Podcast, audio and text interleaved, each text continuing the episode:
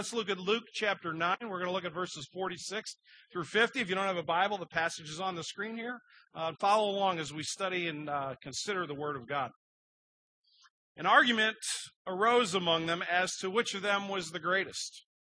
But Jesus, knowing the reasoning of their hearts, took a child and put him by his side and said to them, "Whoever receives this child in my name receives me.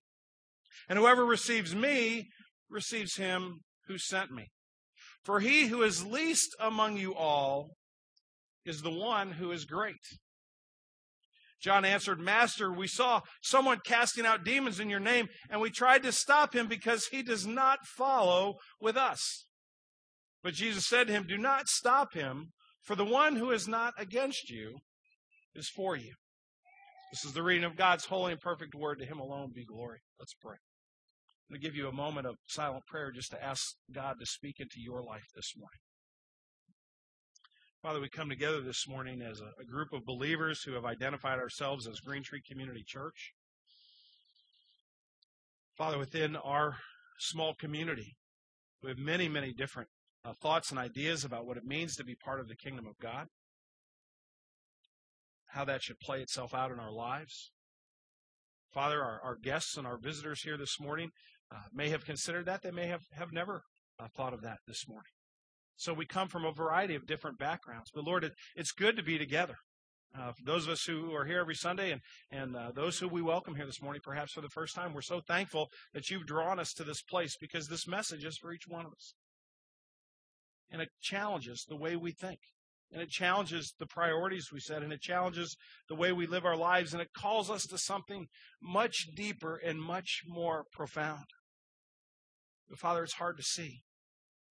It's hard to understand because the world sings a different song, and the music is tempting to follow and to listen and to embrace. And so, Lord, I pray that you would shake the cobwebs out of our minds, as it were, this morning and allow the distractions of the last week or what our plans are for this afternoon to be set aside for a few moments. And Holy Spirit, I pray that you would do what only you can do, and that is to open our hearts and our minds and expose us to the truth of the gospel of Jesus Christ. That as we refocus on him this morning, that you would come and do that work in each heart in this room. Father, I confess my sin to you. I acknowledge that I'm probably not the person who ought to be up here, but I don't make that decision. You do. And so, Lord, I trust that and pray that you would not let me mess this up, that you would not allow my sin to get in the way of what you want to teach us this morning, but that you would speak your truth into each of our lives. And I pray in Christ's name. Amen. Let me give you just a real brief context for this passage of Scripture. The disciples are walking along with Jesus. And just before these verses, Jesus has once again said to them, "Look, let me make sure I'm very, very clear with you. We're getting ready to head up to Jerusalem. When that happens, I'm going to be put to death. I'm going to be handed over to evil men. I'm going to be beaten, and I'm going to die. And 3 days later, I'm going to raise from the dead." So Jesus has once again warned his disciples about the difficulty of following him. The danger of following him is that he's going into harm's way. Right after that conversation, as they're walking along the road, probably the same day, maybe the very next day, but certainly within a very brief time of having this conversation, once again, where Jesus has warned his disciple, a debate breaks out. And in verse 46, Luke tells us that an argument arose among them, that being the 12 disciples, or 12 apostles, as to which one of them was the greatest. Now, I would love to have been sitting here and listening to this conversation. I have kind of my own imagination of how it went. But if you think about the guys who are Jesus' 12 little buddies, you know, if you think about the guys that walk around with him all the time and what they might have put forward is the reason why they were the best. I just kind of let my mind run a little bit free this week and thought about this. You know, Matthew might have said, you know, I don't know what, you know, you guys are talking about being great. All you guys were, you know, pretty poor, middle class, lower class guys. I left a lucrative business. I was making money hand over fist, and now I'm not sure where my next meal comes. Certainly that counts for something. I've got to be one of the greatest. Philip, who was the recruiter of the group, he was always bringing people to Jesus. Philip probably looked around the group and said, half you guys wouldn't be here if it wasn't for me telling you about Jesus in the first place. So that's got to count for some importance within the kingdom. James, who was one of the brothers, James and John. He had just come down a few days before from the Mount of Transfiguration, and he probably looked around the group and said, you know, not many of you can say that you've actually seen Moses and Elijah face to face. You know, Jesus chose me to be one of the guys who had that experience, so y'all better be pretty nice to me because I'm sure I'll have a pretty prominent place in the kingdom of God. John, the younger one, probably said, well, you know what? I'm the youngest of the group, and I have the most potential. I'm going to be around the longest. You know, a lot of you guys are old, and quite frankly, your best days are behind you, and it's a good thing that Jesus called me, or who knows where this deal would be in 20 or 30 years. Judas probably looked at all of them and said, you know what? Jesus put me in charge of the money. And Thomas probably said, well, I doubt that was a very good idea.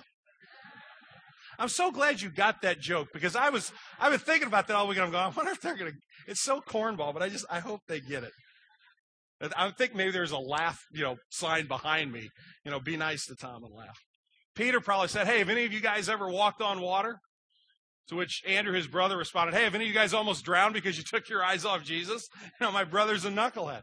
But this argument is going on back and forth, and you can just kind of picture Jesus walking along either a little bit ahead of him or a little bit behind him. Matthew tells us he wasn't involved in the conversation, but he could overhear it. He knew what was going on. And so you have this debate happening. Now, I think we read this verse, and I think we assume that there's pride or there's ego involved, and pretty immediately, and I do this, and I've heard sermons on this, pretty immediately we go to say, you know, how do those guys not get it? How could they just be so filled with themselves and wanting the place of prominence after spending almost 3 years with Jesus? But I want to put a little different touch on that. I don't think that it was necessarily just pride or just ego, although I think that was involved, but I think that each one of these men genuinely had a desire to have a great impact for Jesus' kingdom. I think these guys took seriously the call of Christ in their life. Even though they didn't understand it, even though they didn't get all of it quite yet, the Holy Spirit hadn't come into their lives yet. We don't have that until several months from this experience on the day of Pentecost. So that they're looking at it just from a partial point of view, but I think their hearts maybe, in a sense, were in the right place. They're saying, you know, I really want to do great things for Jesus. I'm so glad he chose me so that I could help out. And I don't think that attitude in and of itself is completely misinformed. Dwight L. Moody was one of the greatest evangelists that was ever produced in the United States. He lived and ministered in the 19th century. And he said this, and it is a quote that probably a lot of you have heard before. He said, the world has yet to see what God can do with a man fully consecrated to him. Now, typically, we stop the quote right there. Moody's quote says, the world is yet to see what God can do with a man fully consecrated to him. But there's another sentence in that quote that we often leave out. And Moody says, by God's help, I aim to be that man. I think that's a lofty and noble goal. But it's fraught with danger, and it's fraught with a misunderstanding, because as you and I define greatness is not necessarily how Jesus defines greatness. So the debate is raging back and forth, and Jesus overhears them, and it says in verse 47, Jesus, knowing the reasoning of their hearts, took a child and put him by his side. It's almost like the debate's going back and forth, and Jesus just kind of quietly steps into the conversation and kind of waits for everything to die down. He sees a teaching moment. Jesus understands what's going on in their hearts. So I'm here this morning, and I'm kind of surmising what it might be. Jesus knew what their motives were. He knew how pure they were or how impure they were, and it was probably a combination of both. And so he grabs a little child. The word there in the Greek is probably one for a little youngster, maybe a 5 or 6-year-old, a small child, not an infant, a little bit above that, but certainly not a teenager. So you've got maybe a kindergartner would be the way we might put it. And he says, I've got a teachable moment here. And maybe he thought, you know, they're starting to get on the right track, and I just need to move them a little bit. Or he might have think, boy, they're really going in the wrong direction, but here's my chance. And he probably walks over to a mom who's in the group and says, hey, can I borrow little Johnny for just a second? I'll bring him right back to you. And then he teaches the lesson, verse 48. And he says to them, whoever receives this child in my name receives me. And whoever receives me receives him who sent me. For he who is least among you all is the one who is great. Jesus says, do you really want to strive for greatness? Guys, is that really your motive? Is that really your intention? Well, that's a great motive to have. That's a wonderful intention, but you've got to follow my paradigm. You see, the smallest are the ones that are most important. And it's not about what you can get out of this relationship. It's not about a place of prominence or a place of power, but rather it's what you can give to those who are most needy. And a child demonstrates that probably the best. How many of us see pictures of little children who are malnourished and want to reach out to them in some way? There's something about a small child who is vulnerable, even if she cries a little bit when I walk her down the aisle. There's still something about just wanting to hold on to that little one and protect them and care for them. There's something that brings that out, and Jesus says that's the path to greatness, the care for those who are the least of these. This last week and a half, we've been scrambling because we had to cancel our high school mission trip to Honduras because there was an airplane crash there on the 30th of May, and the airport's been closed for a month, and it may open next week, it might not, and so we didn't want to spend money on plane tickets to not be able to use them, so we've been looking for an alternative. We found a great alternative. We're going to, our high school students are going to be going to Guatemala. Now, that might ring a bell with some of you because Russ Moore, who leads worship with us from time to time, and his wife Katie adopted little Elliot from Guatemala. But what you may or may not remember is that Katie Moore spent 6 months in Guatemala waiting for the adoption to go through. There were all kinds of red tape and snags, and all of us kind of said all along, gosh, why on earth is Katie having to spend all this time in Guatemala? Well, this mission trip might be part of the answer, but what's interesting, when we talked to Katie this last week, and she was making all the plans and helping us put this together, she said, I'm working with my friend Melissa, who was down there longer than me and still down there, and she's talking about what they're going to do and the children's hospital they're going to go to, and she keeps talking about Melissa. And so I said, Katie, who is Melissa? And she tells me Melissa's story, who's a young woman who's adopting a child from Guatemala, who ran into some of the red tape problems that Katie ran into, but on a much more severe level. And the government will not let Melissa leave the country with this child. So you know what Melissa's response to that is? I guess God wants me to live in Guatemala. And she's moved to that country to take care of that child. I was impressed by folks selling their houses and moving to Lafayette Square. You know, this kind of takes it to a whole nother level. But you know what? She gets it. She understands it. Jesus says that's the paradigm. Don't ever stop striving for greatness, but you've got to go about it in the right way. And so he says, whoever receives this child in my name receives me, and whoever receives me receives him who sent me. Now, I think Jesus put that word very carefully. That word receive in the Greek means that you welcome someone into your home. Anybody who opens the door and says, come on in, come on in for supper, come be part of the family evening we're going to enjoy. But in Jewish society, in Middle Eastern tradition, the person who is under your roof, the person who is your visitor, who comes in for dinner or who's staying overnight as they're on a trip and you take them under your roof, that is a very, very serious obligation. That receiving means that I am now providing for you. I am now caring for you. Whatever happens to you under my roof happens to me as well. It's not like me saying, hey, come on over for dinner and afterwards, we'll play some cards or something, then you'll go home. Where it's kind of a light, casual kind of commitment. This was the most serious of commitments. To welcome you into my home meant that I was responsible for your physical, emotional, and spiritual well-being. And Jesus says, if you receive this child, which means it's not just patting them on the head and saying, oh, aren't they cute, but committing ourselves to the nurture and care and protection spiritually and emotionally of the least of these is the call that Jesus places on us as the path to greatness. I saw a picture this week. Somebody sent me a bunch of e-pictures of soldiers in Afghanistan. And there was a picture of a Marine who was in the middle of a firefight, and he was bringing a small child out of a house. And you could see the way he was moving, that the fight was kind of behind him, and he had this child literally completely covered up with his body, as if to say, nothing's going to harm you as long as I have a hold of you. Now, friends, that's the word Jesus uses there. Is that my commitment to the least of these? Is that my commitment to the children of Green Tree Community Church, of those who can't help themselves, who need our guidance, who need our direction, who need our care? Jesus says if you follow that paradigm, then the least is the greatest. And I think he says that because it points us to the Father. Because who was God the Father concerned about when he sent his Son to the earth to die on the cross for your sins and my sins if it weren't for the least of these? Friends, if we're talking about the ability to save ourselves, we are the least. We can't do it. It's not possible.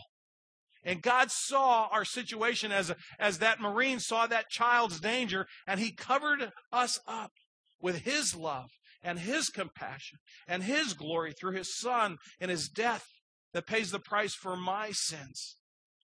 And then he says to us, now, if you want to be great, go and reflect that to the world. Think about who are the great ones at Green Tree Community Church. As I started making my list and thinking about it, I didn't, no offense, guys, but I didn't write down any of the elders' names. I didn't write down my name or any of the other pastors. I started writing down the names of the men and the women who try to figure out how to get an 8-year-old to understand what the cross is all about. I wrote down the names of people who would actually want to hang out with 9th grade high school boys. I've done that before. Who would want to do that? And I could tell you stories because I've had two of them, but I'll pass on that one. But you get my point. So folks who this next week are going to spend 5 days with our children in Vacation Bible School, giving of their time freely.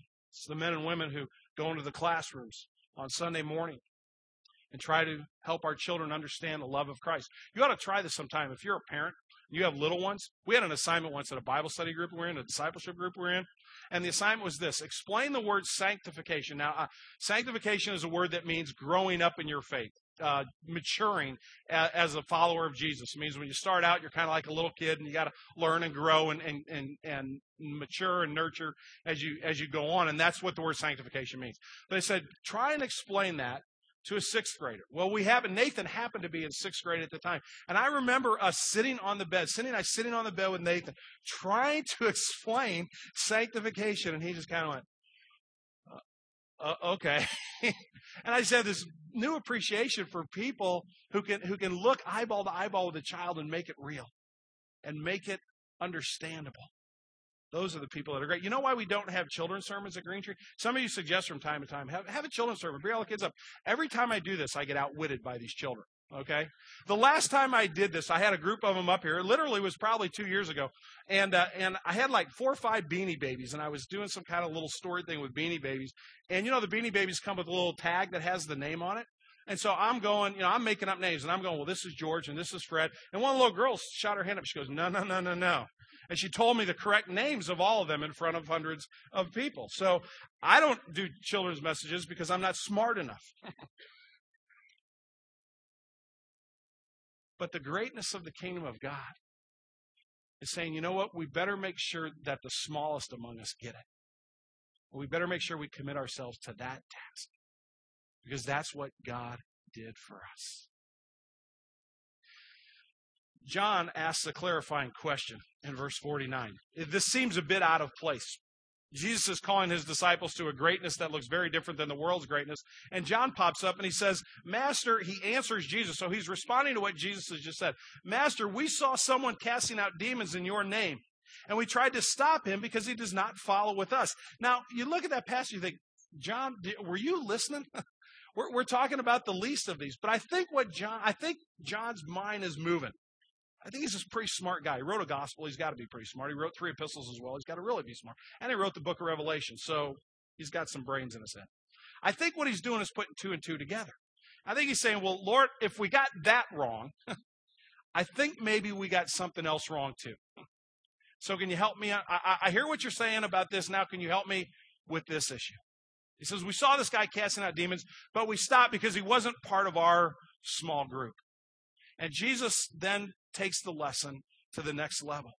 And he talks not only about those who are the weakest, who are the smallest, but now he talks about a partnership perspective that needs to be within the body of Christ. And Jesus said to him in verse 50, do not stop him, for the one who is not against you is for you.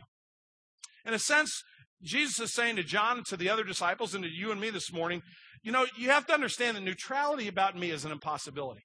You can't be neutral about Jesus. You're either for Jesus or you're against Jesus. Now, you might say, well, I've never, I don't believe in Jesus, but I've never, made a big deal out of that. That's just kind of my personal opinion. I keep to myself. Well, that may be true. You may be passively against Jesus, but you are against Jesus. Or you're for Jesus. You say, gee, I'm not the greatest disciple in the world. And I mess it up and I don't get it right. But you're following. You're for him. And Jesus says there's no neutrality. My claim of messiahship, my claim to be the Son of Man out of Daniel chapter 6, that claim demands a choice. But I think Jesus then is going on to say to John, my non-negotiable list, John, it's pretty short. What it means to be my disciple, there are only a few key things that you've got to embrace to be my disciple. And I went back and kind of read some other teachings of Jesus, and I've come up with three very simple things. Jesus adamantly said that the Word of God is just that. It's the Word of God. It's not nice words. It's not thoughtful, proverbs that somebody wrote down, but it's actually the God-breathed Word through the Holy Spirit. You got to believe that. You got to embrace that because Jesus did. The other non-negotiable, the second one, was Jesus' identity. Jesus said, I am the Son of God. I am the Messiah. I'm God in the flesh. And you've got to embrace that. You can't take Jesus as a prophet or a good teacher or a nice guy or even a lunatic. You have to, if you're going to be his disciple, you have to accept him as the one who has come from God and is equal to God. And then the third thing is simply his mission. The Son of Man has come to seek and to save the lost. The cross is all about somebody dying in your place to pay the penalty for your sins and for my sins. And after that, you know what, friends? That's the end of my list. I think that's pretty much the end of Jesus' list. Now, why do I say that? I say that because I think the church as a whole finds more to bicker and fight over than it does to unify over. And I think Jesus is saying, if they're not against you, guys, use some common sense here. They're for you. There are lots of incidentals within the church. You may have a prayer language. You may pray in what we call tongues. I don't have a prayer language. My wife prays in tongues sometimes. I've never been given that gift. But you know what? We cohabitate under the same roof, and we love each other like crazy. We're not going to fight over that. Some of us meet in a school to worship. If you've been here for the first time, you're going, this is kind of an odd Bulldog Station. What a strange name, for a sanctuary. We agree, but it kind of works for us. Other people worship in a sanctuary. You know what? So what? Doesn't matter. We baptized a little baby this morning. Some people only baptize adults. You know what? That doesn't have anything to do with the identity and mission of Jesus and believing the Word of God. And I think Jesus understood our proclivity and our tendency to be critical of one another. I think he understood that tendency comes out of the fact that it makes me feel better about myself if I can put somebody else down. If I can be critical of someone, it makes me feel better about myself. And Jesus says, that's not the pathway to greatness. Do they believe in the Word of God? Do they believe in my identity? Do they believe in my mission? Have they embraced me as their Savior? Then you have everything in common that is important.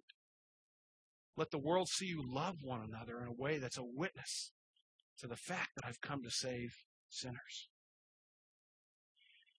Friends, I really want to be a great disciple. And I get it wrong so often you wouldn't believe it. Or those of you that know me do believe it. I want to be the pastor of a great church. But not by the world's definition. I don't care if we meet in a cafeteria or we meet outside in a tent. I don't care if we have a whole lot of money or we have very little money. I shouldn't say that. You need to keep giving, please. I need to keep giving. Summer months, lean months are ahead. Keep up with your pledges. I'm not worried about all that other stuff. I think what Jesus said about his disciples being great is so radically different than how I live most of the time. And my guess is that maybe there's a challenge in it for you as an individual, for us as a congregation. A great church, a great disciple, cares about the smallest, cares about the least, and doesn't fight over the incidentals, but puts Christ as center and foremost in all that we do in order that more people may see him. May God give us the grace to be great disciples of a great Savior. Let's pray.